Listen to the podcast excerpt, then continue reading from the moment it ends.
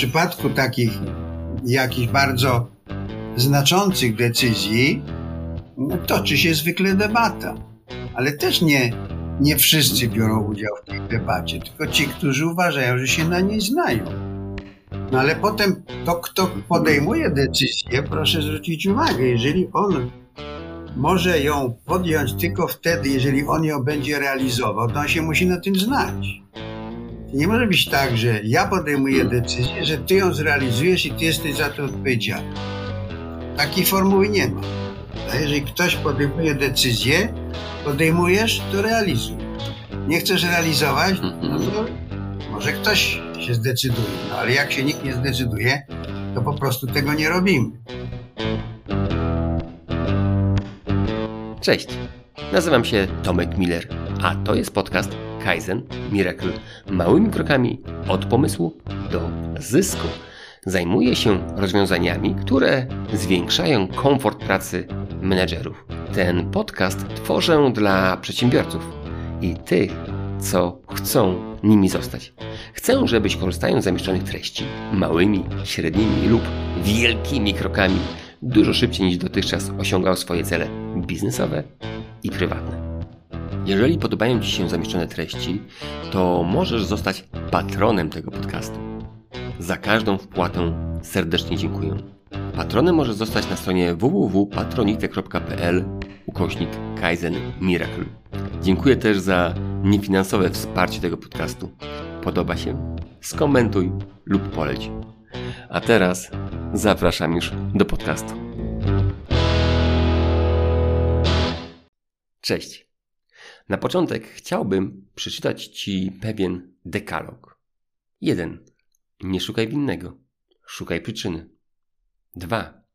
Nie oczekuj perfekcji, oczekuj postępu. 3. Unikaj współzawodnictwa, stwarzaj warunki do współpracy. 4. Nie oceniaj, bo to niszczy. Doceniaj, bo to wzmacnia. 5. Nie mów, co jest źle. Mów, co może być lepiej. 6. Nie pytaj ludzi, co mogliby zrobić lepiej. Pytaj, co im w pracy przeszkadza. 7. Nie buduj na kontroli. Buduj na zaufaniu. 8. Nie mów, że ktoś jest zły. Mów, jak ty się z tym czujesz. 9. Nie zarządzaj.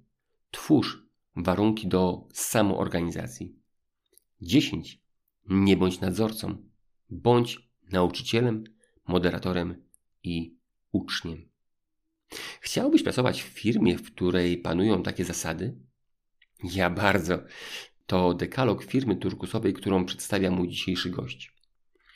Dziś zaprosiłem do rozmowy kogoś wyjątkowego. Kogoś, kto sam prowadził własne przedsiębiorstwo i kogoś, kto jest chyba najbardziej znanym propagatorem firm turkusowych w Polsce. Drodzy słuchacze, serdecznie zapraszam do rozmowy z profesorem Andrzejem Blikle. Dzień dobry, panie profesorze. Dzień dobry. Panie profesorze, na pewno sporo osób pana już zna, ale jakby się pan przedstawił w dwóch zdaniach? Hmm. Naukowiec, który przez 21 lat zajmował się biznesem, zarządzałem moją rodzinną firmą, a teraz ponownie wróciłem do świata akademickiego. Prowadzę badania i wykłady na Uniwersytecie Warszawskim. Super. E, panie Andrzeju, nie jest Pan już najmłodszą osobą i na pewno w wieku, kiedy Pan się uczył, to chyba nikt nie mówił o tym, jak zarządzać firmą turkusową. Skąd to się u Pana wzięło? E, no to droga była dosyć długa. Ja mm, może powiem, dlaczego się w ogóle zająłem firmą, mimo że byłem naukowcem i to mniej więcej po 28 latach pracy w nauce postanowiłem e, rozpocząć rozwój mojej rodzinnej firmy cukierniczej w roku 90 no bo warunki się zmieniły i pomyślałem, że warto by było, żeby tej firmie przy, przywrócić jej świetność. Przez 7 lat zarządzałem w sposób bardzo tradycyjny. Uczyłem się, co prawda, tekst tego zarządzania. Między innymi skończyłem taki kurs, e, przyspieszony kurs MBA w Instytucie Francuskim, mm, ale po siedmiu latach trafiłem na człowieka, który zmienił moją firmę i zmienił moje życie. Jima Mareya, bardzo wybitnego trenera biznesu, który przyjechał z, z Wielkiej Brytanii zaproszony przez polski rząd. On wtedy prowadził szkolenia dla dyrektorów zjednoczeń. Młodzież już pewno nie wie, co to były zjednoczenia. To były takie, można powiedzieć, konglomeraty mhm. państwowych firm. W każdym razie on wskazał mi drogę, która wtedy nazywała się zarządzanie kompleksową jakością, czyli Total Quality Management, TQM. To jest taki mhm. termin dosyć znany. Wtedy on był bardzo mało znany w Polsce, aczkolwiek byli ludzie, którzy się tym zajmowali, się na tym znali. No i ja postanowiłem pójść tą stronę.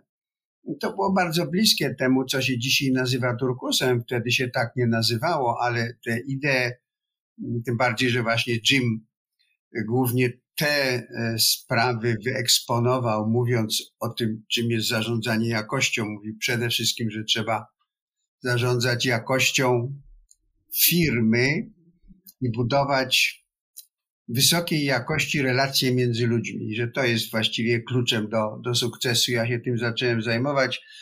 E, no a potem, żeby się w ogóle tym zajmować, musiałem się tego nauczyć. Musiałem również nauczyć moich pracowników.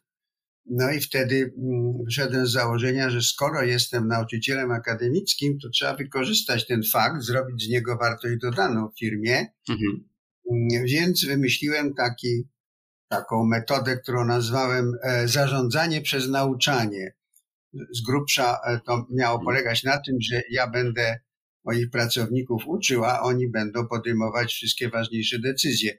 No nie zawsze mi to wychodziło w ten sposób, ale w każdym razie szedłem w tym kierunku i, i, i no dzisiaj byśmy powiedzieli, że wkraczałem na drogę turkusową. Mhm. To było Czyli, 24 lata temu. No, chyba był pan jedną z pierwszych firm, które może w Polsce coś takiego tworzyły.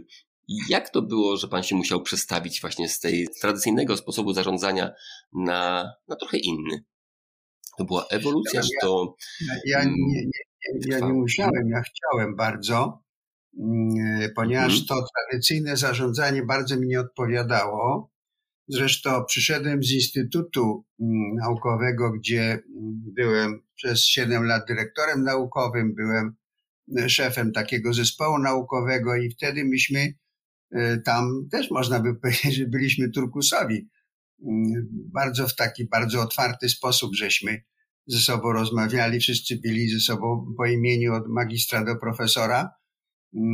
No i potem przyszedłem do tego E, biznesu i, i zacząłem e, słuchać różnych ludzi, którzy mm, twierdzili, że mają doświadczenie i którzy powiedzieli, że tu tak nie można, tu trzeba krótko trzymać przy pysku w ręku kij i marchew mm.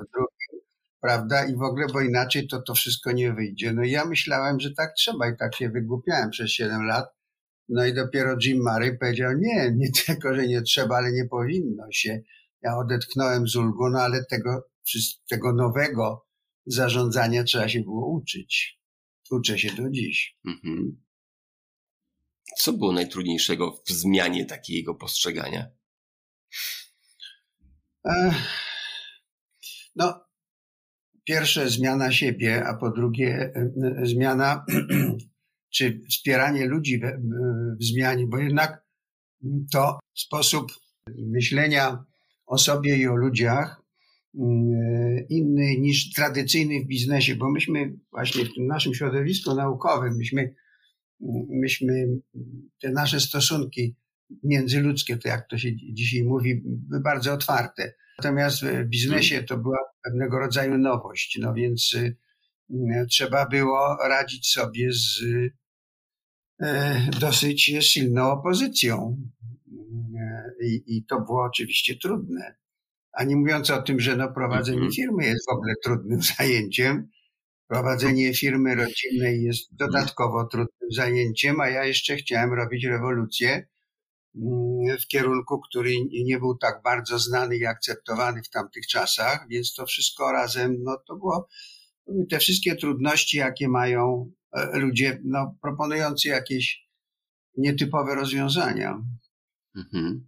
Panie Andrzeju, a jak to było? Bo rozumiem, że pan jako pierwszy mm, pomyślał o tym, żeby wzbudzać, raczej zacieśniać te relacje w firmach, w swojej firmie, ale prawdopodobnie pracownicy też nie byli na to gotowi jeszcze na przejęcie e, odpowiedzialności. Jak pan to robił, że, że oni się uczyli tej odpowiedzialności i przejmować obowiązki? Jak to, jak to było na początku?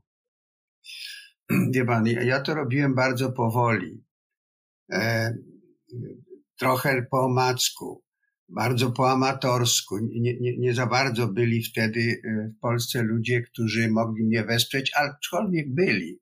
Ale Jim Murray przyjeżdżał kilkakrotnie i robił dla nas takie dwudniowe seminaria, które, na które ja zapraszałem bardzo wielu pracowników i i które tłumaczyłem, bo, bo, bo niewiele osób znało angielski na tyle, żeby słuchać tego, co on mówił.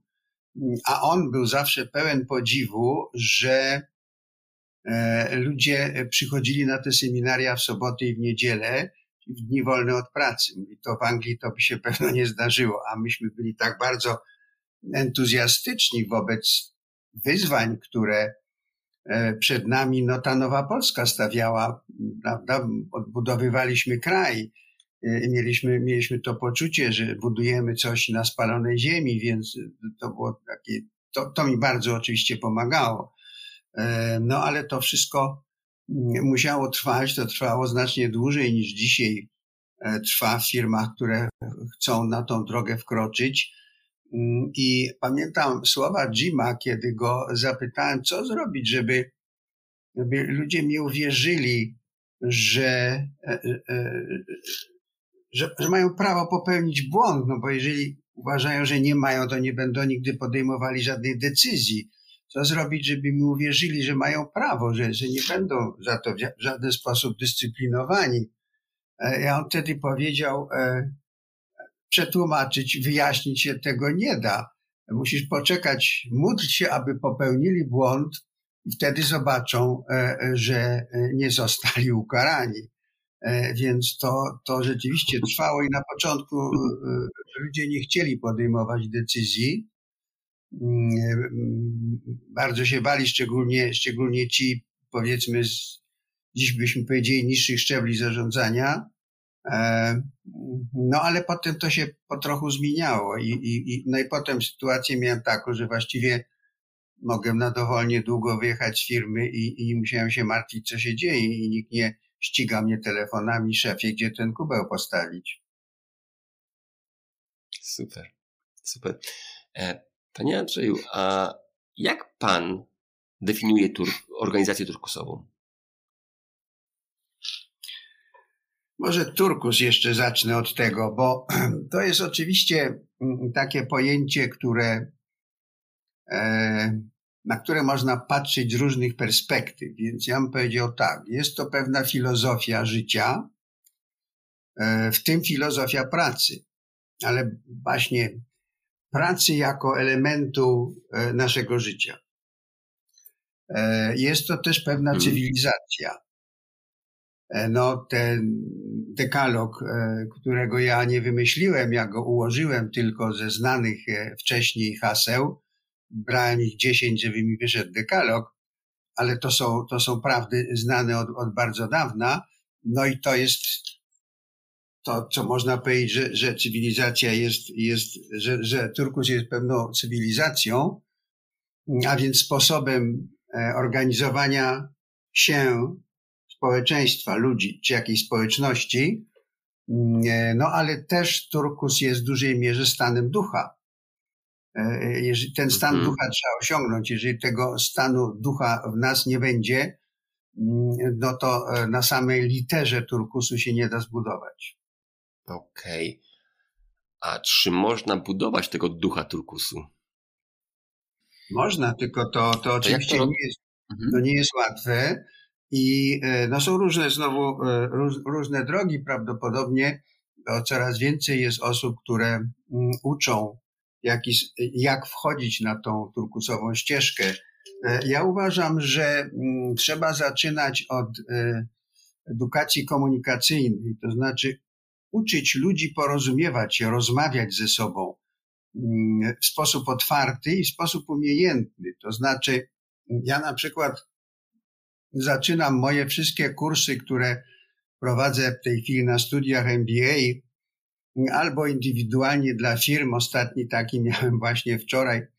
Otóż ja zaczynam te, te kursy od warsztatu komunikacyjnego, w którym e, e, najpierw mówię, co to jest aktywne słuchanie i tłumaczę, dlaczego to jest takie mhm. ważne. E, otóż aktywne słuchanie to takie słuchanie, które E, służy budowaniu dobrej relacji z drugim człowiekiem poprzez okazywanie mu zaufania, szacunku, a także zainteresowania do tego, co mówi. E, przy czym podkreślam to zawsze, e, wyrażanie zainteresowania wcale nie oznacza, że się godzę. Może mi się bardzo mhm. głęboko nie zgadzać z czymś, co ktoś mówi, ale być zainteresowani, zrozumieć, dlaczego on tak myśli i, i, i tak naprawdę jak on myśli. Prawda? I teraz aktywne słuchanie, mm, ono e, dlatego pozwala budować dobrą relację, czy dobrą okazję do budowania relacji z drugim człowiekiem jest lepszą okazją niż mówienie. To jest właśnie słuchanie, tylko ono musi być aktywne. I dlatego, że żeby z kimś budować dobrą relację, to trzeba na początek pozyskać jego uważność, czyli jego skupienie się na nas jeżeli my do kogoś mówimy, to hmm. on może być na nas skupiony albo nie, może się patrzeć w okno. A jeżeli on do nas mówi, to my hmm. to jego skupienie, jego uważność już mamy za darmo. I wtedy możemy właśnie budować tą relację. Więc zaczynam od nauki słuchania, potem mówienie, no potem mówienie o coraz trudniejszych rzeczach, ale na początek o łatwych, e, które też czasami nie dla wszystkich są, mogą być łatwe. I tutaj taki przykład pierwszego ćwiczenia w aktywnym słuchaniu to jest w ten sposób wygląda, że sadzam osoby w pary, słuchaczy sadzam w pary i mówię, umówcie się, kto jest jedynką, kto jest dwójka. E, jedynki będą mówili, mówiły najpierw dwójki później i teraz jedynka ma pięć minut czasu na to, żeby powiedzieć dwójce, co mi się ostatnio udało fajnego zrobić. Ale zrobić, nie przeżyć. Mhm. Nie, że byłem na fajnym koncercie, mhm. tylko że zagrałem fajny koncert. Czyli opowiedz, Aha. odkrywając troszeczkę intencje tego ćwiczenia, opowiedz o sobie coś dobrego, ale bez używania przymiotników. Mhm. W ten sposób ludzie się no, często e, e, poznają, mimo że się już od dawna znali. Kiedy prowadzę te, takie zajęcia w firmach, to nierzadko słyszę, że ojej, przez te pięć minut dozna, dopiero naprawdę poznałem tego kolegę, z którym już od pięciu lat siedzę w jednym pokoju, ale nigdyśmy nie rozmawiali w taki właśnie sposób, żeby powiedzieć, mówiąc językiem bardziej młodzieżowym, co nas, co nas kręci. No i ludzie znajdują jakieś hmm. wspólne zainteresowanie i mówią, o, już żeśmy się umówili, bo musimy dokończyć tą rozmowę, przecież te pięć minut to za mało, więc od tego się zaczyna turkus. Mhm. A to rozmawianie. Super. Super. Sam trochę uczę słuchania, dlatego to, co Pan mówi, to jest miód na moje uszy. Panie Andrzeju, y, pierwsze słuchanie.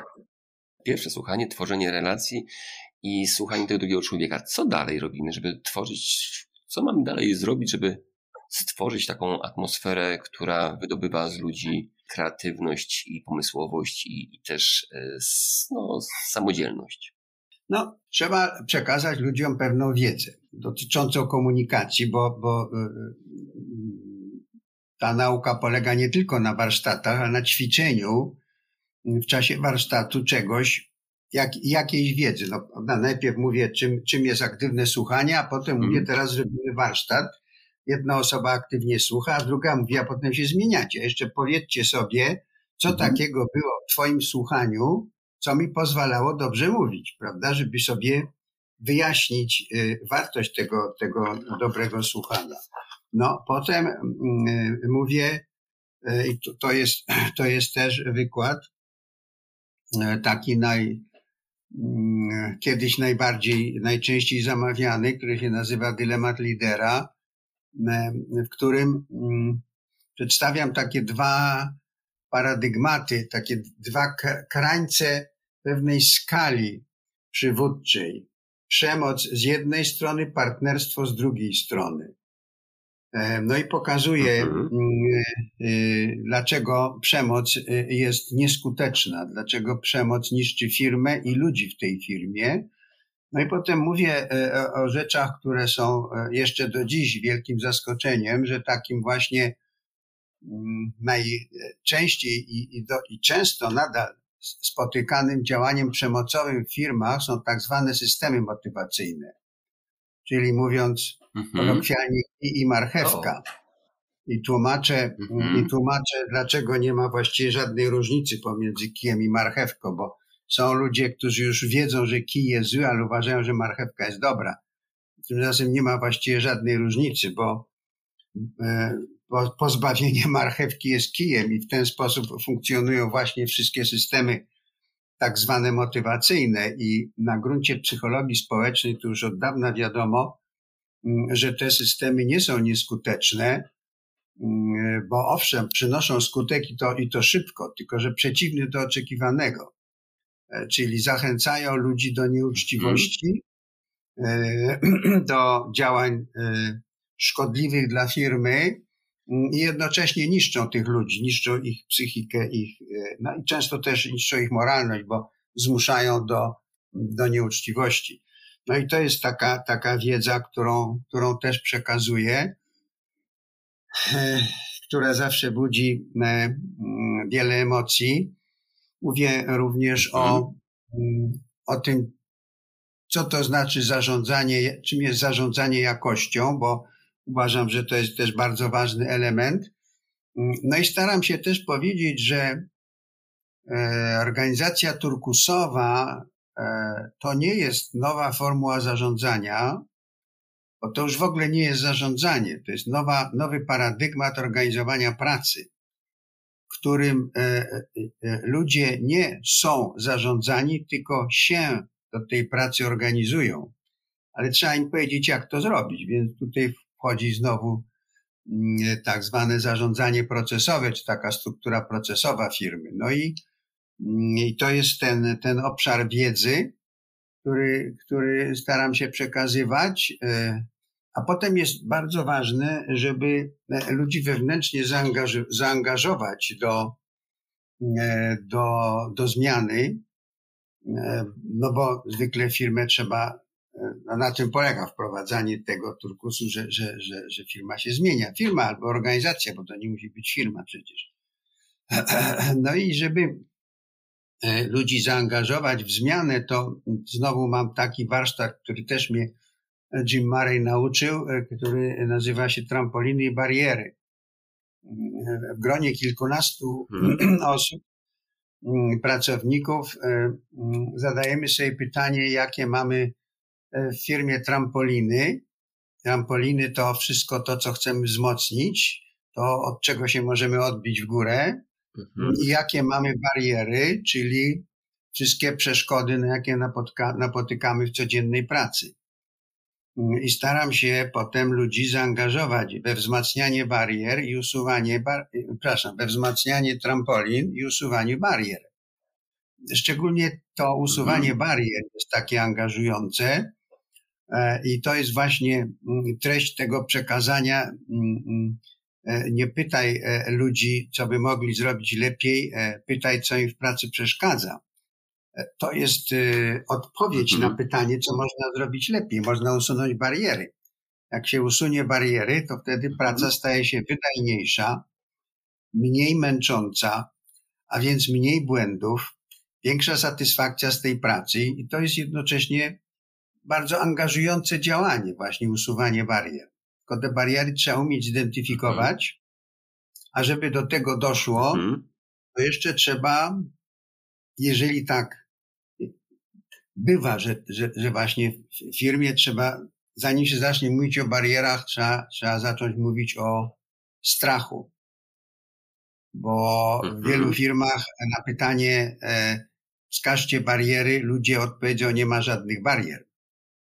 E, co oznacza, że się, mm. tam jest taki poziom lęku, e, że, że, że nikt się nie odważy mówić, że jakieś bariery w pracy, bo może pracę zaraz, robotę stracić, prawda? Więc wtedy trzeba zacząć pracować nad tym problemem i tutaj e, może być potrzebna pomoc no, profesjonalnych psychologów. I ja dlatego współpracuję z moimi przyjaciółmi, którzy są psychologami biznesu, prowadzą taką organizację TROP, Trening Rozwoju Organizacji Przyszłości. E, I jeżeli są takie trudne problemy, to wtedy ich proszę o pomoc. Mhm. Czyli jak ludzie nie mówią o problemach, to znaczy, że się boją. Tak, to znaczy, że się boją. Okay. Mhm. Jak mówią, że nie ma. Okay. E... A ja miałem takie sytuacje, mhm. że mi mówili, korporacja mówi, nie, nie, u nas nie ma żadnych problemów. Hmm. Mhm. Ciekawe. Ciekawe. Panie Andrzeju, ale tutaj mm, jeszcze wrócę do czegoś, co Pan wspomniał wcześniej, mnie zaintrygowało to. Pan powiedział, że e, systemy motywacyjne budują pewną nieuczciwość ludzką, to jest niby kij i marchewka, ale sum, suma summarum e, powodują, że ludzie nie pracują tak efektywnie, jak powinni. Co zamienić? Jak można te systemy motywacyjne zamienić w organizacji, żeby ludzie, na co można zamienić, żeby ludzie chętniej pracowali? Hmm. To jest troszkę tak, jakby pan zapytał, na co można zamienić truciznę. No, truciznę trzeba wyeliminować. Prawda? E, więc okay. to jest pierwsza rzecz. Mm -hmm. okay. Nie jest to, nie jest to mm -hmm. wcale takie proste i oczywiste i ja bardzo podkreślam, mm, e, kiedy, kiedy, kiedy o tym mówię, że jeżeli chcemy jakoś zmieniać firmę, to niewątpliwie trzeba będzie poradzić sobie w przyszłości z tymi systemami motywacyjnymi, ale nie można od nich zaczynać, bo one się wiążą z pieniędzmi mm, i, i ludzie się na pewno bardzo przestraszą, że ktoś chce manipulować przy ich wynagrodzeniach, więc o tym e, można mówić dopiero znacznie później. Ale żeby nam się chciało chcieć, czyli mhm. żebyśmy byli zmotywowani, zmotywowani do pracy, to ta praca musi nam pozwalać na zaspokojenie czterech grup potrzeb, które w pracy się w ogóle da zaspokoić. Pierwsze to są mhm. potrzeby materialne. To są wynagrodzenia temu służą. To jest oczywiście bardzo ważna potrzeba. E, druga grupa to są e, potrzeby związane z ambicjami. E, no, chcemy mieć poczucie, że, że jesteśmy cenieni, że się rozwijamy. Trzecia grupa, bardzo ważna, to są potrzeby społeczne. E, ludzie pozbawieni możliwości zaspokojenia potrzeb społecznych nierzadko popełniają samobójstwa. Mobbing polega mhm. właśnie na tym, że poprzez czyjeś niegodziwe działanie inni ludzie są pozbawiani tej możliwości zaspokajania potrzeby społecznej, są odrzucani przez zespół. Jest to jest niezwykle ważne. E, no i trzecia i czwarta grupa to są potrzeby godnościowe. E, my ludzie jesteśmy tak skonstruowani, co do tego psychologia społeczna już dawno się wypowiedziała, że każdy z nas, każdy człowiek chce być z siebie dumny. W jakimś obszarze. W każdym razie nie wstydzić się siebie. I praca powinna mhm. dawać szansę na to, żebyśmy byli dumni z tego, co robimy i jak robimy. No to przede wszystkim musimy mieć poczucie, że to, co robimy, jest w ogóle komuś potrzebne. I że tą pracą nikogo nie krzywdzimy. E, jeżeli firma nas zmusza do tego, żeby oszukiwać klienta albo kontrahenta, albo niszczyć środowisko, albo w inny sposób działać niegodziwie, to prawdę mówiąc, e, e, ludzie nie będą dumni z tego, co robią w tej firmie i jedyny sposób, żeby ich do pracy zagonić, to jest przemoc. Czyli właśnie systemy motywacyjne. Mhm. Natomiast jeżeli ludzie są mhm. dumni z tego, co robią, to oczywiście nie należy zapominać o tym, że potrzebne im są również i wynagrodzenia, i dobre warunki pracy i tak dalej, i tak dalej. To wszystko jest oczywiście bardzo ważne, tylko to nie powinno być traktowane jako motywator, tylko jako wyposażenie stanowiska pracy. Stanowisko pracy, mhm. turkusowe stanowisko pracy, ja sobie tak dzielę na takie dwie części. Pierwsza część to jest wyposażenie stanowiska pracy, czyli tam jest zaspokajanie tych wszystkich potrzeb, które są niezbędne do tego, żeby się dobrze pracowało. Więc tam są po pierwsze no, narzędzia materialne, intelektualne narzędzia. Po drugie wynagrodzenie. Wynagrodzenie to jest wyposażenie stanowiska pracy. Do pracy ja potrzebuję komputer, i wynagrodzenie. No jak nie mam komputera, muszę pójść do pracy, gdzie mi ten komputer dadzą. Jak nie mam wynagrodzenia, to samo. Więc to wynagrodzenie to nie jest żadna nagroda za pracę, tylko to jest wyposażenie stanowiska pracy. I dobre środowisko społeczne też niezbędne do tego, żeby pracę można było dobrze wykonywać. Ale to wszystko nie powoduje mhm. jeszcze, że nam się chce. Druga część tego środowiska, tego, tego stanowiska pracy, to są, to są wyzwania. My ludzie musimy mieć mhm. wyzwania, e, żebyśmy się mogli czuć, e, no żeby właśnie zaspokajać tą potrzebę godnościową. I to jest ta, i to jest ta nagroda godnościowa, którą sobie sami wypłacamy. Mhm. I to jest to, co nas motywuje. Czyli Podsumowując, ta część wyposażeniowa, ona w zasadzie nie motywuje do pracy, ale jeżeli tam są braki, to demotywuje. No, niskie wynagrodzenie demotywuje, -hmm. złe narzędzia demotywują, złe stosunki w pracy demotywują. Więc tu należy zadbać o to, żeby nie było tych negatywnych motywacji, natomiast po tej stronie godnościowej trzeba zadbać o to, żeby ludzie mieli poczucie, że realizują jakieś wyzwania. No i teraz tak, są firmy, w których te wyzwania, czy organizacje, są rodzaje pracy, w których te wyzwania są, tak powiem, wpisane w, w, w, w istotę danego zawodu.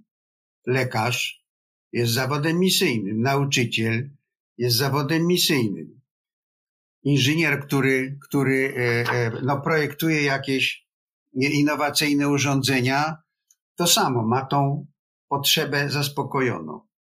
Ale ktoś, kto robi podkładki i uszczelki, e, mhm. może nie czuć się specjalnie tym zainspirowany. Natomiast jeżeli on te podkładki i uszczelki robi coraz lepiej, czyli realizuje pewien proces doskonalenia, to to już jest inspirujące. A jeżeli on, mówię tutaj o pewnej firmie, która się nazywa Marko, jest w Gliwicach, jest właśnie taką jedną z firm turkusowych, których piszę często, jeżeli ten człowiek robi nie tylko coraz lepiej te podkładki uszczelki, ale jeszcze ulepsza cały czas linię produkcyjną, przy pomocy której to robi, a na dodatek jeszcze dba o społeczeństwo, lokalne, dba o środowisko i pokazuje pewien inny paradygmat pracy. E, I to robienie uszczelek i podkładek jest mu potrzebne do tego, żeby realizować tą misję.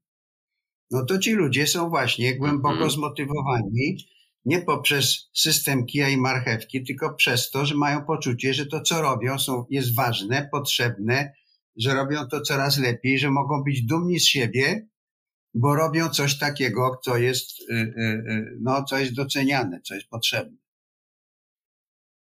Okej. Okay. A czy może Pan zdradzić, jak ten taki mechanizm działa u Pana w firmie? Bo pewnie Pan ma takie mechanizmy. Jak to zrobić, żeby no, pracownik, to co Pan powiedział o tej, o tej firmie Marko też, ale żeby pracownik w firmie pomimo tego, że nie wiem, jakie jest u Pana właśnie, czy on dostaje jakieś premie, czy, czy pensja jest stała, czy tylko organizacja pracy jest tak stworzona, że on sam się angażuje. Jak to jest zrobione u Pana w firmie? Nie trzeba, trzeba powiedzieć, że prze, przede wszystkim, że ja się firmą nie zajmuję od 21 lat. E, przestałem się zajmować, e, przestałem się zajmować moją firmą e, w styczniu 2011 roku, mhm. więc mogę powiedzieć jak było. Ale mogę też powiedzieć jak jest okay. w innych firmach. A więc, więc okay. tak, ja, ja mniej więcej w rok po tym, jak poznałem Jima Mareya, zlikwidowałem wszystkie premie, prowizje, trzynastki, bilansówki, dodatki. E, wszystko to zlikwidowałem, ale nie w ten sposób, że ludziom to zabrałem, e, tylko że e, uśredniłem i dodałem do pensji. Podniosłem wynagrodzenia i powiedziałem teraz to, co było kiedyś pensją podstawową i premią, Teraz jest pensją po prostu i nie ma żadnej podstawowej, nie ma żadnej ruchomej części. Mm, macie po prostu wyższe wynagrodzenia. Wynagrodzenie zależy mm, od stanowiska i stażu pracy, a stanowisko zależy od wiedzy i umiejętności.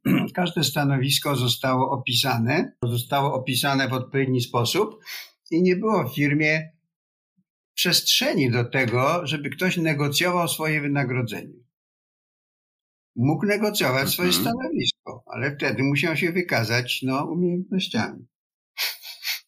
I, e, i, no i tak już pozostało. To w 97 roku to wprowadziłem, więc przez 14 lat to tak właśnie było. I tak jak się przyglądam innym firmom, to tak właśnie jest, że te wynagrodzenia są stałe. To znaczy, one nie muszą być jednakowe, oczywiście, dla wszystkich pracowników, chociaż zdarzają się i takie firmy, to są, to są raczej wyjątki.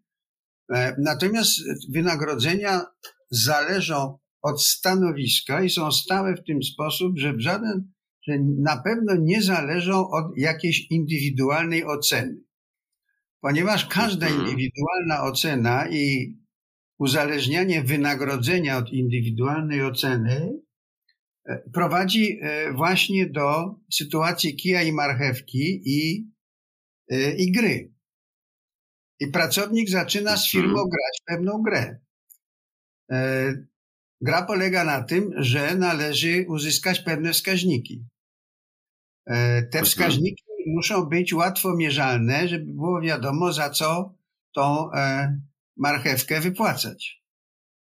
To powoduje, ta łatwa mierzalność wskaźników powoduje, że e, łatwo jest znaleźć drogę na skróty do osiągnięcia tych wskaźników. No i prosty przykład. Dobrze zarządzana firma to firma, która się w długiej perspektywie będzie rozwijać, prawda? No, rozwój hmm. polega na tym, że, nie wiem, powiększa swoje rynki, powiększa swoją wartość sprzedaży, wprowadza nowe technologie. To jest rozwój. No i teraz e, w takich właśnie firmach turkusowych nagrodą za to, że firma się rozwija dla, dla ludzi, jest to poczucie. Pracujemy w fajnej firmie, hmm. która się rozwija, która jest coraz lepsza. A niezależnie od tego jesteśmy dobrze mhm. wynagradzani. Bo firma się rozwija, to też. Tylko, że my tą tą naszą, tą naszą motywację wewnętrzną, to poczucie dumy wiążemy właśnie z tym, że nasza firma jest wzorcowa, powiedzmy, bardzo dobra. Mm. Natomiast jeżeli, mm-hmm. tak jak w wielu firmach, chce się e, na przykład zarządy wynagradzać za rozwój firmy, to trzeba ten rozwój jakoś mm. tak zdefiniować, żeby co kwartał można było wypłacić premię. Bo już w tej chwili tak. coraz częściej mówi się o tak zwanej gospodarce ekonomii kwartalnej. Już nie rocznej, tylko kwartalnej. Z kwartału na kwartał ma się coś dziać. Mhm.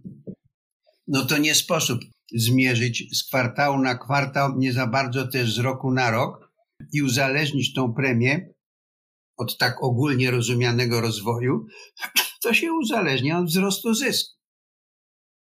No a żeby mhm. zysk rósł, to dwie rzeczy muszą się dziać.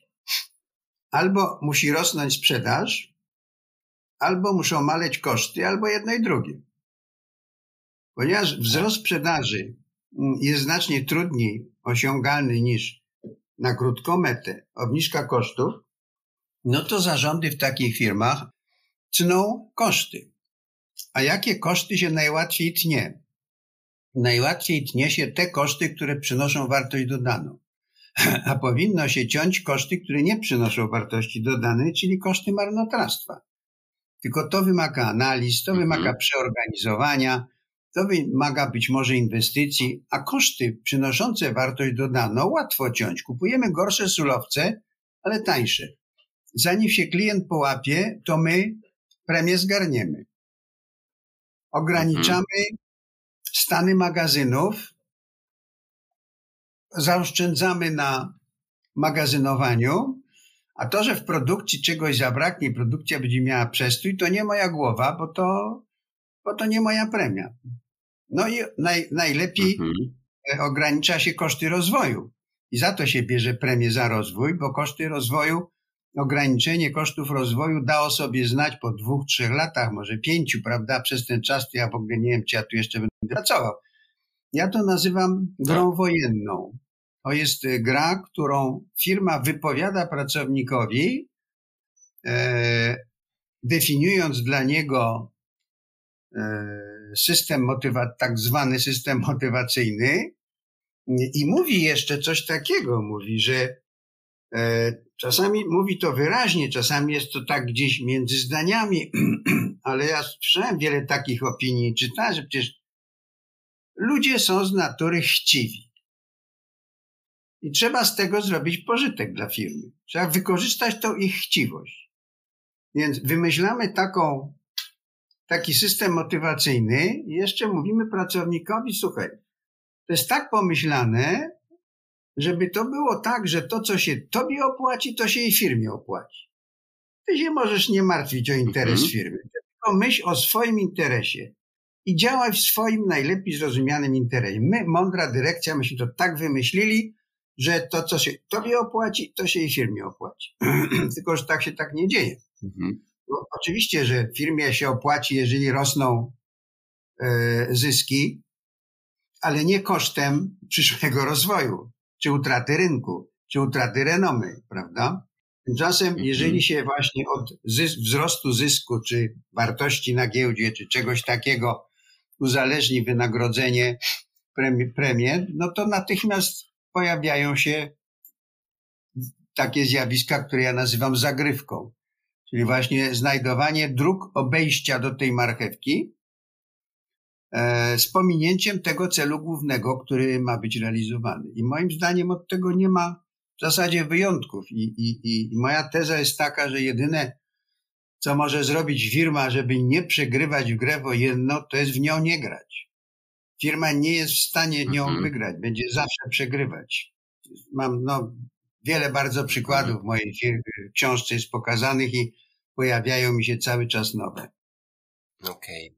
Dobrze, e, wrócę do jednej rzeczy. Czy, czy u Pana w firmie, bo rozumiem, że premii nie ma, czy są podwyżki? Nie, nie było, nie było. To, to też rosną? Mówimy o tym, mówimy o tym co, mhm. co już 11 e, mhm. lat temu było. Okej. Okay. Czy były okay. czy pod, podwyżki? Nie, nie było indywidualnych podwyżek, ale mogliśmy całą mhm. siatkę płac podnosić. Tylko, tylko było wyraźnie powiedziane, że Aha w zasadzie e, mhm. poza jakimiś wyjątkowymi sytuacjami, które akurat nie nastąpiły, ale może tak być, mhm. że jakiś zawód gwałtownie drożeje, prawda? Że, no nie wiem, informatycy kosztują po prostu znacznie więcej niż rok temu i trzeba im to zapłacić, bo inaczej pójdą gdzie indziej, no, bo w Polsce brakuje 50 tysięcy informatyków, więc to jest taki przykład, mhm. który rzeczywiście ma miejsce. No i teraz, ale myśmy takich sytuacji nie mieli. Ale mieliśmy zasadę taką, że albo podnosimy wszystkim, albo nikomu. Znaczy, możemy komuś, mhm.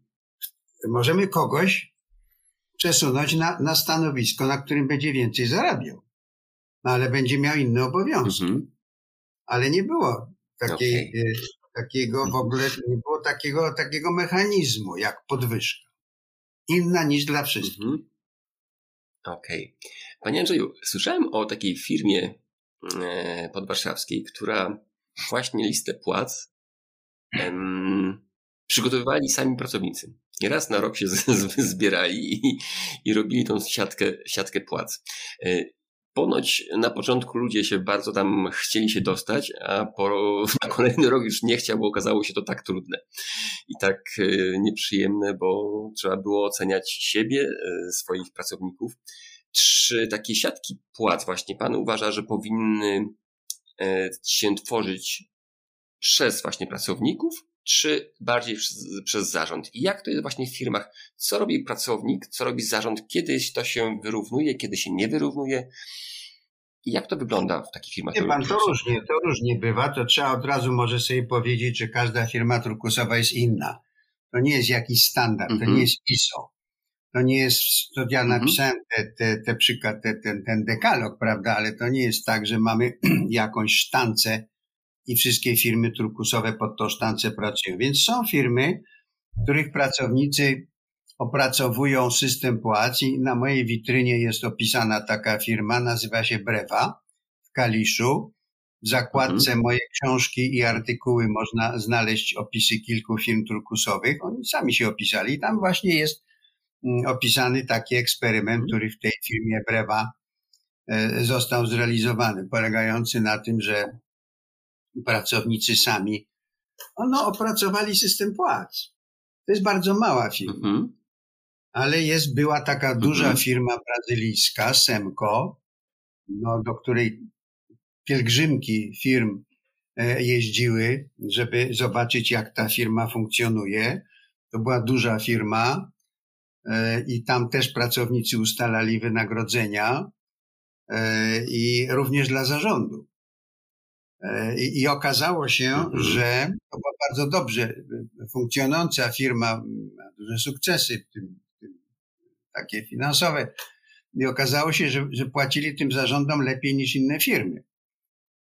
Te, no to taka, mhm. takie komisje oczywiście. To nie jest tak, że tam parę tysięcy ludzi się zbierało w hali i ustalali wynagrodzenia, ale byli delegaci, byli, były komisje i te komisje składały się z pracowników.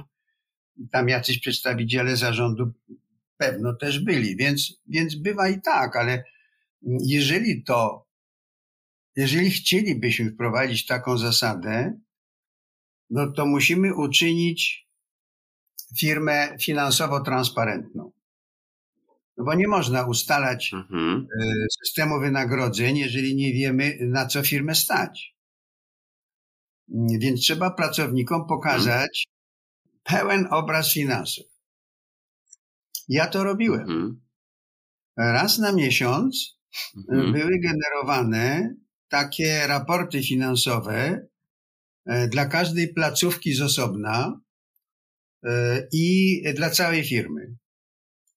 E, rachunek kosztów, przychodów i zysków. Taki troszkę może uzupełniony o jeszcze tak zwane przepływy gotówkowe, czyli taki cash flow. No miałem taką swoją formułę w Excelu, mm, tylko ludzi trzeba było nauczyć czytać. E, ale w momencie, mhm. kiedy były te, e, kiedy te, te, te wyniki finansowe były dostępne, czyli raporty finansowe były dostępne na bieżąco i myśmy jeszcze tam prowadzili taką analizę wsteczną, historyczną według metody Schuarta, to już nie chcę w to wchodzić, mm, no to już nie, nie, nie, nie mieliśmy takich problemów, e, że pracownicy mówią, że no, oni by chcieli wszyscy jakieś 30% podwyżki. E, no bo jeżeli e, widać było, że fundusz płac w wartości sprzedaży w skali roku to jest 37%, to było, to było dużo. W niektórych firmach przemysłowych to jest 2-3%, ale u mnie było bardzo dużo pracy ręcznej, bardzo dużo sprzedawców, więc ten to był duży bardzo koszt. Więc jeżeli 37% to jest wartość e, wszystkich wynagrodzeń, a, a marża, czyli zysk to są 3%, no to ile można podnieść tego wynagrodzenia, nawet jakby cały zysk zabierać, a przecież ten zysk jest jeszcze do czegoś potrzebny. No to jedyne, co możemy zrobić, żeby podnieść wynagrodzenia, musimy zwiększyć sprzedaż. No, albo zwiększyć marże, ale te mhm. marże były dosyć, dosyć wyśrubowane. Myśmy nie chcieli rezygnować z jakości, bo no, zarządzaliśmy jakością. A nawet jeszcze, mhm. jeszcze przedtem zawsze mieliśmy takie poczucie, że, że przede wszystkim e, dla nas jakość jest taką nadrzędną wartością. Mhm. Panie Andrzeju, a dlaczego jest tak mało film turkusowych? Bo to jest trudne. To nie jest mhm. łatwe. Po pierwsze. Po drugie, wiedza o tym, że, że w ogóle w ten sposób można organizować pracę, też nie jest powszechna. Po mhm. trzecie, ta wiedza często jest sprzeczna z tym, co, jak to mówią, gołym okiem widać, że jest inaczej, prawda? No, gołym okiem widać, że przecież mhm. moim pracownikom to tylko na kasie zależy, no. Gołym okiem widać. Ja mówię, gołym mhm. okiem to widać również, że Ziemia jest płaska. Więc nie należy za bardzo temu ufać, a poza tym tylko im na kasie zależy. A co pan im jeszcze proponuje poza kasą? Masę rzeczy. No co na przykład? Stołówkę. No to też rodzaj kasy, mhm. prawda? Bilety na basen, no to nadal mhm. kasa. Jakieś właśnie potrzeby społeczne. Mhm. Co pan tam potrzeby społeczne? Tu się przychodzi robić. Społeczne niech sobie w domu zaspokaja. Godnościowe. No to masz co chciałeś, no. Mhm. Ludzie mają oczekiwać czegoś, czego nie dostają. Zresztą bardzo niestety mhm. wielu, wiele osób uważa, że praca no to jest taki no padu ziemski. No, Pan Bóg wygnał Ewa, Ewę i Adama z raju i powiedział, będziesz w pocie czoła na chleb zarabiał. Mm, czyli no, praca nie może być niczym przyjemnym i do pracy się idzie wyłącznie po pieniądze. E, mhm. Pracownicy też tak często uważają. Co można jeszcze w pracy dostać poza pieniędzmi? No, najchętniej to bym oczywiście nie pracował. E, no i stąd te wszystkie przecież e, mm, spory polityczno-społeczne na temat tego, kiedy należy przechodzić na emeryturę. Bo praca jest udręką dla bardzo wielu ludzi. Dlatego chcą być na emeryturze. Jak przejdą na tę emeryturę i nie mają co robić na tej emeryturze, to wtedy dopiero wpadają w depresję. Więc znajdują sobie różne hmm. zajęcia. Czasami nie muszą daleko szukać, opiekują się wnukami, prawda? Albo zajmują się jakimś mentoringiem hmm. w firmach, albo wreszcie robią to, co kochają, czyli reperują stare meble, e, bo całe życie zajmowali się bankowością, ale cały marzyli o tym, żeby wreszcie tego swojego warsztaciku mieć, mieć na to tyle czasu, ile chcą. E, więc e, no, Turkus jest taką ideą nową. Może nie jest nowa, ja padam, że jak, jako idea, e, która się wyraża słowami, że ludzie wolni, szczęśliwi pracują lepiej, to ma jakieś 4,5 tysiąca lat. E, natomiast e, mhm. stosunkowo nowa jest ta wiedza, że to się daje zrobić.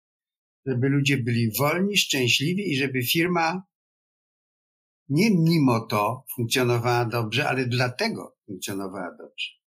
To nie jest powszechna wiedza, ale muszę hmm. powiedzieć, jak, jak 24 lata temu zaczynałem o tym mówić, to ludzie się pukali w czoło. To się po troszeczku zmieniało, zmieniało. E, e, przestali mnie obelgami obrzucać. No i teraz bardzo często do mnie przychodzą słuchacze i mówią, ja już tak żyję, ja już pracuję w takiej firmie. Wczoraj ostatnio. Niesamowite. E, panie Andrzeju, a czy w firmach turkusowych trzeba dbać o dyscyplinę pracy? No, czy trzeba dbać? Pracownicy o to dbają. Każdy ma swój zakres obowiązków i y, zakres obowiązków to nie jest lista zadań. W organizacjach turkusowych wszyscy, to nie jest znowu układam to tych różnych, różnych formułach, prawda? To nie jest tak, że wszędzie jest tak samo. Właśnie w ten sposób, ale w dużej mierze to można powiedzieć, że w organizacjach turkusowych panuje taka zasada co do, co do, co do obowiązków pracownika. Robisz to, co potrafisz, mhm. wtedy, kiedy jest to potrzebne mhm. i bierzesz za to odpowiedzialność. To są te mhm. trzy zasady podstawowe. E, no i teraz mm, skąd Wobec tego Wojtuś, który przychodzi rano do pracy, wie, co ma robić. On tam nie ma mhm. swojego kierownika, najczęściej nie ma średniego szczebla zarządzania. Jest zarząd, bo zarząd musi spełniać formułę prawną. No. Mhm. W spółkach musi być mhm. zarząd. Tak? Tego prawo wymaga. To nie oznacza, że zarząd podejmuje wszystkie decyzje. Co nie oznacza, że nie podejmuje żadnych. No ale właśnie skąd ten Wojtuś wie, co ma robić? Otóż jeżeli jego praca jest w ogóle potrzebna firmie, to jest potrzebna komuś. Ten ktoś się nazywa jego wewnętrznym klientem. Może mieć też zewnętrznego klienta. Mhm. I ten, i ten klient mhm. składa mu zamówienie. Wojtuś przyjmuje to zamówienie, umawia się z klientem na dostawę, no i żeby tą dostawę zrealizować, to musi się umówić ze swoimi dostawcami, od których musi dostać mhm. to, co jest mu potrzebne. No i od tego klienta zewnętrznego, który składa zamówienie, rozkładają się, rozpływają się zamówienia dla wszystkich stanowisk pracy i ludzie wiedzą, co mają robić, bo się zobowiązali coś, jakiś, jakiś yy, przedmioty materialne albo jakieś usługi dostarczyć. Stąd wiedzą, co mają robić, prawda? No i jeżeli jest mhm. odpowiednio rozbudowany system tej, tej właśnie takiej motywacji wewnętrznej, mają taki imperatyw pracy, jeżeli są dumni z tego, jakiej firmie pracują i z tego, co robią i z tego, jak robią, no to to po prostu robią. Może im się czasami nie udać, no mhm. to wtedy, mm, skoro wzięli, obowiąz- wzięli na siebie obowiązek zrobienia czegoś, to mają to mają takie dwa obowiązki, jeżeli mi się nie uda wywiązać z zobowiązań. Pierwszy jest taki, że, mm, że powinienem usunąć przyczyny, dla których się nie wywiązałem, żeby drugi raz z, z tych mhm. samych przyczyn nie było już, nie było porażki, a po drugie usunąć skutki tej porażki, ale na tyle, na ile to możliwe, bo nie zawsze jest możliwe usunięcie skutków, prawda? No i to, i to jest ta, nazwijmy to, wewnętrzna dyscyplina pracy. Mhm. No, brzmi troszeczkę jak bajka dla niektórych pewnie. No tak, tak. No właśnie dlatego to no. jest, powiedziałem, że to jest trudne. Nie jest technicznie trudne, to jest hmm. trudne emocjonalnie. Okej. Okay. To kolejne pytanie, które mi naszło. Czy każdy może pracować w firmie turkusowej? Czy to nie ma jakichś takich mm, też predyspozycji psychologicznych, że to powinny być bardziej osoby takie nierywalizujące, a bardziej empatyczne i bardziej pracujące w oparciu o współpracę? Czy, czy jednak pan uważa, że obojętnie jaka jest osoba, w turkusie się sprawdzi?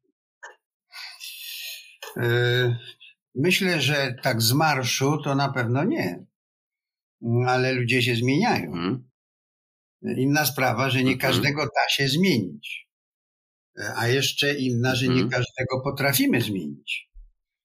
Bywają ludzie, którzy są tak mhm. bardzo przywiązani do tego, że mogą rozkazywać, e, że mogą sprawować władzę, że mogą mm, e, używać przemocy, że nie chcą się tego pozbyć. No i ci ludzie oczywiście w firmach, organizacjach turkusowych pracować e, nie mogą, no nie będą chcieli przede wszystkim, prawda, bo, bo, bo, bo nie będą mogli tej, tej przemocy stosować. Jeżeli się nie będą chcieli zmienić i, i miałem takie przypadki, kiedy cały, cały projekt y, poległ na tym, że jedna osoba w firmie nie chciała się zmienić, a firma nie chciała się z tą osobą rozstać. Mhm. A kto podejmuje i jak są podejmowane takie decyzje strategiczne? Pan mówił o zarządzie, o pracownikach, że każdy ma wpływ na taką organizację. No mamy teraz no, teoretycznie demokrację w Polsce. E, niektórym to się podoba, niektórym nie, ale widzimy, że mm, te decyzje nie, nie zawsze są, nie, wszystkie decyzje są fantastyczne ja tak Turkus trochę właśnie kojarzę z taką demokracją. I jak to właśnie to przewodzenie takiego firmy turkusowej wygląda? Czy ja się po prostu wybieramy najlepszą e, decyzję, czy głosujemy, co robimy? Kto podejmuje główne decyzje i jak one są realizowane? Na pewno nie głosujemy. Znaczy, można oczywiście w jakiś mało ważnych sytuacjach, ale Głosowanie ma to do Mhm. siebie, że większość ma rację z definicji, a tak naprawdę zawsze mm, Mhm. grupa osób, które się znają na przedmiocie decyzji, e, jest w mniejszości. No bo w firmie się podejmuje Mhm. bardzo wiele różnych decyzji. Zresztą to samo w parlamencie, prawda? Grupa posłów, którzy się znają Mhm. na przedmiocie ustawy, którą się głosuje, są w mniejszości. Ale decyduje większość, Mhm. czyli w takiej demokracji ateńskiej, większościowej, przewagę mają ci, którzy się nie znają, zawsze. Na to zwrócił Mhm. Fryderyk August von Hayek w swojej Konstytucji Wolności, na to zwrócił uwagę. Więc y, w organizacjach turkusowych mamy coś, co ja nazywam demokracją partnerską. Ona polega na tym, że decyzje podejmują ci, którzy się znają, mm, mm, a reszta ma do nich zaufanie. Brak zaufania powoduje, że musimy podejmować decyzje albo metodą większościową, albo podejmuje jakiś wódz. Prawda? Satrapa podejmuje Mhm. decyzje. Jeżeli mamy do siebie zaufanie, to możemy powiedzieć w tych sprawach, i oczywiście to, że mamy zaufanie do uczciwości i rzetelności ludzi, to jeszcze nie znaczy, że uważamy, że wszyscy się na wszystkim znają. Ty się znasz na Mhm. finansach, no my mamy zaufanie, że ty podejmiesz dobre decyzje w sprawach finansów, a ty się znasz na technologii, a ty się znasz na marketingu.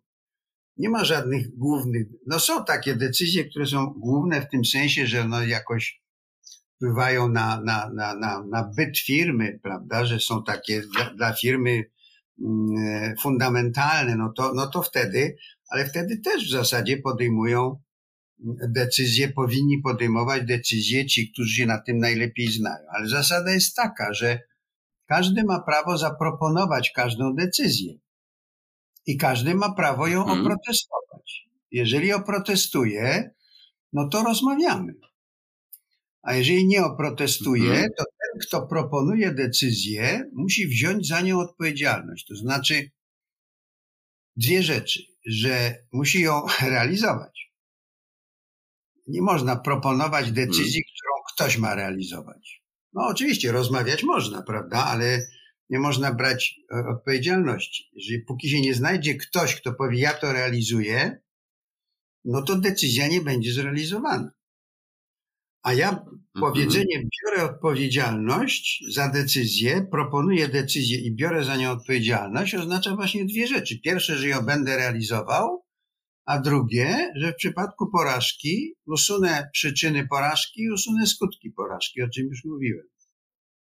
Więc to jest ta Mhm. z grubsza ta zasada podejmowania decyzji. Oczywiście w, w dużych, w przypadku takich jakichś bardzo znaczących decyzji no, toczy się zwykle debata. Ale też nie, nie wszyscy biorą udział w tej debacie, tylko ci, którzy uważają, że się na niej znają. No ale potem to, kto Mhm. podejmuje decyzję, proszę zwrócić uwagę, jeżeli on może ją podjąć tylko wtedy, jeżeli on ją będzie realizował, to on się musi na tym znać. Nie może być tak, że ja podejmuję Mhm. decyzję, że ty ją zrealizujesz i ty jesteś za to odpowiedzialny. Takiej formuły nie ma. Jeżeli ktoś podejmuje decyzję, podejmujesz, to realizuj. Nie chcesz realizować, no Mhm. to może ktoś się zdecyduje. No ale jak się nikt nie zdecyduje, to po prostu tego nie robimy. Może po prostu nie Mhm. potrafimy, a może uważamy, że to jest zła decyzja.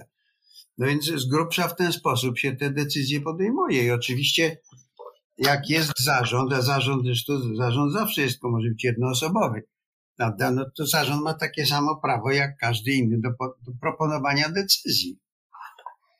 Ale w, w, w takiej dużej firmie, która buduje elektrownie sieci przesyłowe i pracuje tam 40 tysięcy pracowników, to Fryderyk Laloux opisał tą firmę w swojej książce i wiele innych zresztą.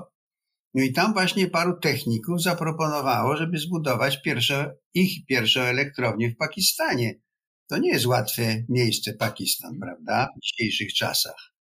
E, I w takiej w tak zwanej normalnej firmie, no technikom nie przyszło do głowy coś takiego proponować, bo to w ogóle, prawda, to zarząd od tego.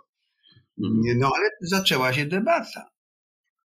I w wyniku tej Mhm. debaty zaczęto robić przymiarki, zaczęto robić badania, zaczęto robić analiz i ostatecznie zbudowano to elektrownię.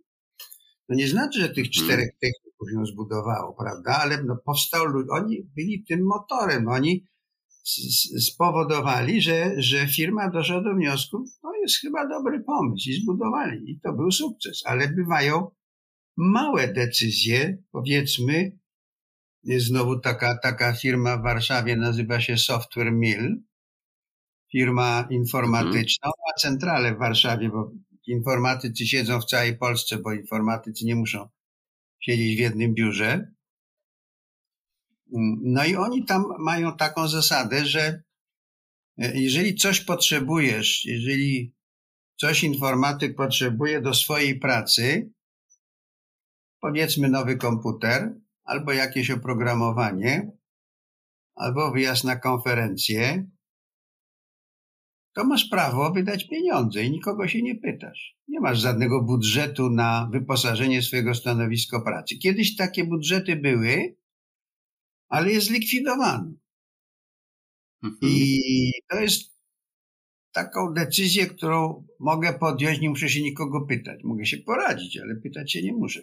I okazało się, że koszty wyposażenia stanowisk pracy spadły o ponad 30%.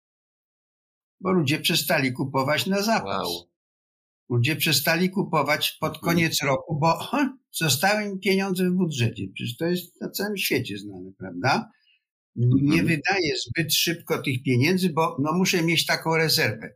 Bo może mi komputer padnie, no to muszę mieć pieniądze. Ale no, widzę, koniec roku się zbliża, nie wydałem pieniędzy, no to muszę czym prędzej na cokolwiek wydać, bo inaczej mi przepadną. No a jak mi nie mhm. przepadną, bo w ogóle nie mam żadnego budżetu, no to po prostu nie wydaję. Wydaję wtedy, jak muszę. I wiem, że jak mi komputer padnie, to będę mógł kupić nowy bez względu, bo tak, no bo, nie, bo po prostu mam takie prawo.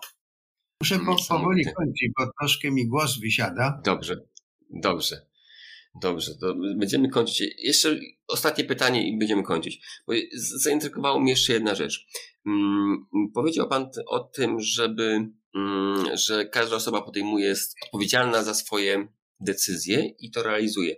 Ale czy zdarzają się przypadki na przykład, że powiedzmy w dziale finansowym e, dwie osoby mają odrębne zdanie i dwie osoby biorą odpowiedzialność za to?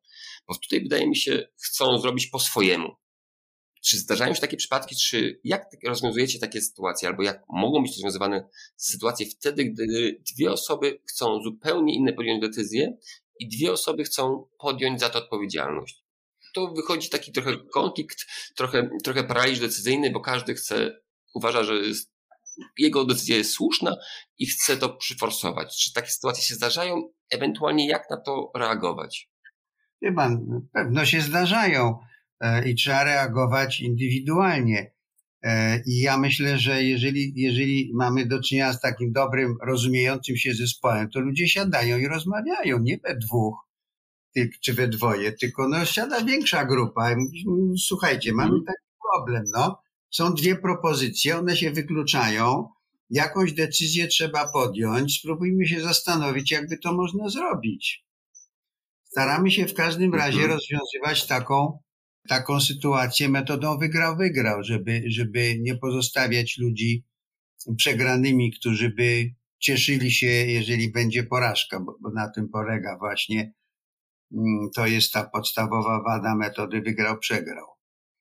E, więc jeżeli jest dobry zespół, oczywiście taki dobry zespół to się buduje, no to, to, to nie jest tak od razu, to, to nie jest tak, że my od poniedziałku już podejmujemy decyzję w ten sposób, no ale, ale, ale no, mo, mo, można poprosić arbitra, można poprosić kogoś, e, kto, kto będzie, no, poprowadzi taką, taką debatę, takiego facylitatora. Trzeba sobie radzić w, no, w taki mhm. sposób. A w najgorszym Panie Andrzeju, będziemy... nie ma innej metody, losujemy, rzucamy monetę. Hmm, Okej. Okay. Panie Andrzeju, bardzo, bardzo Panu dziękuję za poświęcony czas. Nie, e, powiedział tu nie, Pan naprawdę bar, bardzo dużo rzeczy.